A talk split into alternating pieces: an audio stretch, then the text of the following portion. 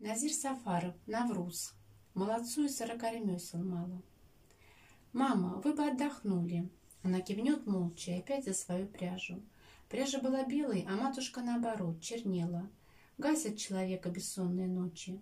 Мне казалось, что мама умрет, так и не допряв свои два фунта. Но пришел день базара, и матушка положила перед отцом пряжу. Столько, сколько обещала. Она улыбнулась, грустно-грустно. Глаза так валились, что их и не было видно. Чтобы не упасть от слабости, она прислонилась к стене. Отец сказал «Спасибо, Ташкентская». Он поспешил на базар, чтобы скорее продать пряжу. «Я сразу вернусь», — пообещал он. Пообещал, но не вернулся сразу. И к обеду не вернулся.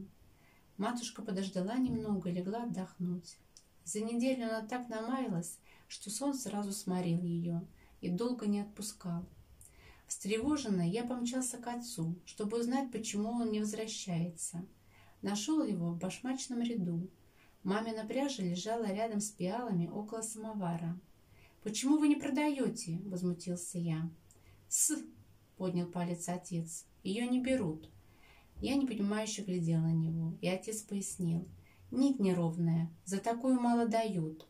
Пусть, отдайте за любую цену.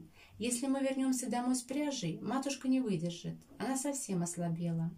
Отец задумался. Видимо, ты прав. Мы вышли на то место, где торгуют бусом, домашней тканью. Я был плохим торговцем, как известно. Но сейчас вдруг обрел я смелость и красноречие. Через какие-нибудь десять минут пряжу разобрали. Не по той цене, что наметили, много ниже. Но все-таки это была награда матушки за бессонные ночи. Отец предложил, добавим от себя. Он даже полез за своим кошельком. Я запротестовал. Как не жаль было мне матушку, но доставлять ей радость обманом не хотел. Сколько заплатили, столько и отдадим. Отец остался на базаре со своими пиалами, самоваром, а я полетел домой. Мама уже проснулась и готовила обед. «Пошла пряжа!» — крикнул я радостно. «Вот деньги! Только сегодня цена ниже!» Матушка грустно, как и утром, улыбнулась. На мою пряжу ниже. Она все знала, моя мама. Вы же помните ее слова. Рахат все знает. Не знает только, когда помрет. Я смущенно опустил голову. «На той неделе будет дороже», — пообещала матушка. Она снова собралась не спать ночами.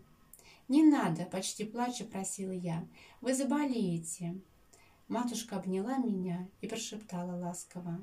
«Болезнь пройдет, сынок, зато я научусь делать хорошую пряжу».